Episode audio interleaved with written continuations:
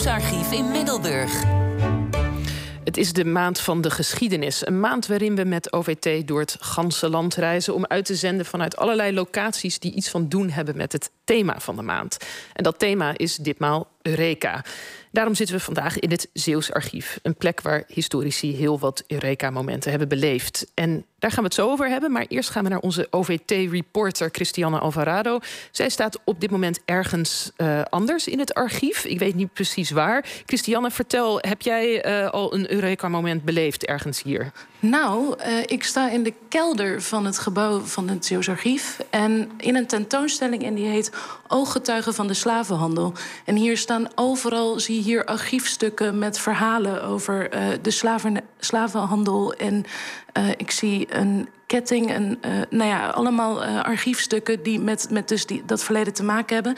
En ik sta hier met Ferdinand Ralf, die zich in Middelburg en in Zeeland al lang inzet voor bewustwording over het slavernijverleden.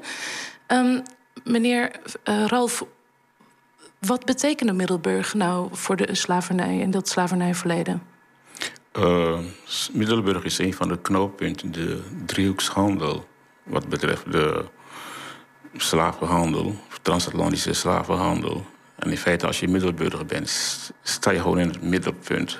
Een van de centra, laat ik zeggen, want uh, Engeland, Frankrijk en dergelijke waren ook bezig met de driehoekshandel. Dus hier is een van de centrale punten, zal ik zeggen. En wat maakte dit het centrale punt? Uh, naar hiertoe is omdat de Middelburgse Commerciecompagnie in Middelburg gevestigd was.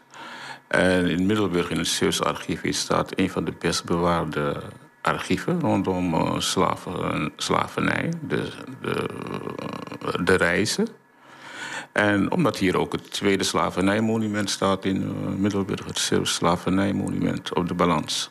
Ja, het tweede slavernijmonument van Nederland. En u bent een van de initiatiefnemers daarvan. Uh, dat in 2005 is het geplaatst. Was het um, moeilijk om dat monument in de tijd geplaatst te krijgen daar?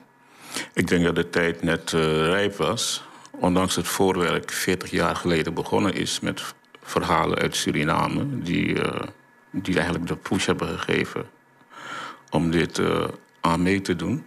Maar het was gewoon de tijd ervoor. Want Amsterdam was ook bezig rond die tijd. En daar waren wij in het begin niet van op de hoogte. Dat, er ook een, uh, ja, dat men in Amsterdam ook met een slavernij...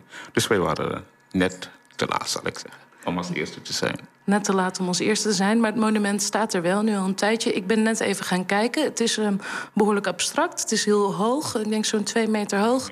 Met vier um, ja, vierkante pilaren die in zwart-wit staan. Um, vindt u het een mooi monument, een passend monument? Het is heel passend. En uh, wat ik ook bijzonder trots op ben, het is een van de weinige abstracte slavernijmonumenten van de wereld eigenlijk. Ik denk dat in Europa maar die van Middelburg nog ergens anders. Dus dat maakt het uh, heel, uh, heel bijzonder. De pilaren die je zag, die staan voor uh, mensen met een donkere huid en mensen met een witte huid. En de rode baan erdoor is de bloedbaan die ons alles, alle verbindt. En de halve cirkels die je gezien heeft, betekent dat vanaf tot dan het verhaal gesloten was en nu is het open. Ja, want er staan halve cirkels om het monument heen geplaatst op de grond. En nu staat die, dat monument staat behoorlijk midden in de stad, op een plek die heet De Balans. Is dat ook een belangrijke plek juist voor dat verleden? Voor verleden zeer zeker, omdat de balans, je zou kunnen zeggen, het vertrekpunt van de driehoekshandel wat Middelburg betreft en ook het eindpunt, de goederen die uh, terugkwamen waarmee men de tot slaafgemaakte verkocht had, die werden gewogen op de balans en dus vandaar de naam.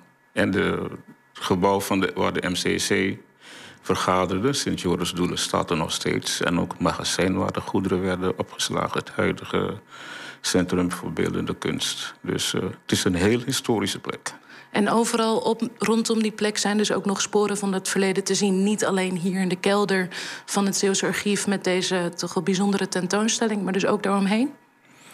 Ik denk heel Middelburg is, zou je kunnen zeggen, verweven van de slavernij. De huizen die gebouwd zijn, het dok is er nog steeds, waar de schepen gebouwd werden van de MCC. En uh, dan schrik je ervan als je in het dok bent om te zien hoe klein de schepen waren. En dat er dan op zo'n schip van rond 22 meter honderden mensen werden opgepakt als sardines in een uh, blik. Ja, het is heel bizar.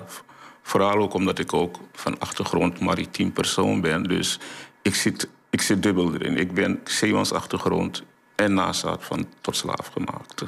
Heel bizar. Kan ik me voorstellen. En nu staan we dus ook voor een replica van zo'n schip. Um, nou ja, voor de luisteraar, u uh, bent welkom om hier in het Zeeuws Archief dit, deze tentoonstelling te zien. Maar ook als u gewoon door Middelburg loopt, ziet u dus overal dit verleden. Dank, Ferdinand Ralf. Graag gedaan.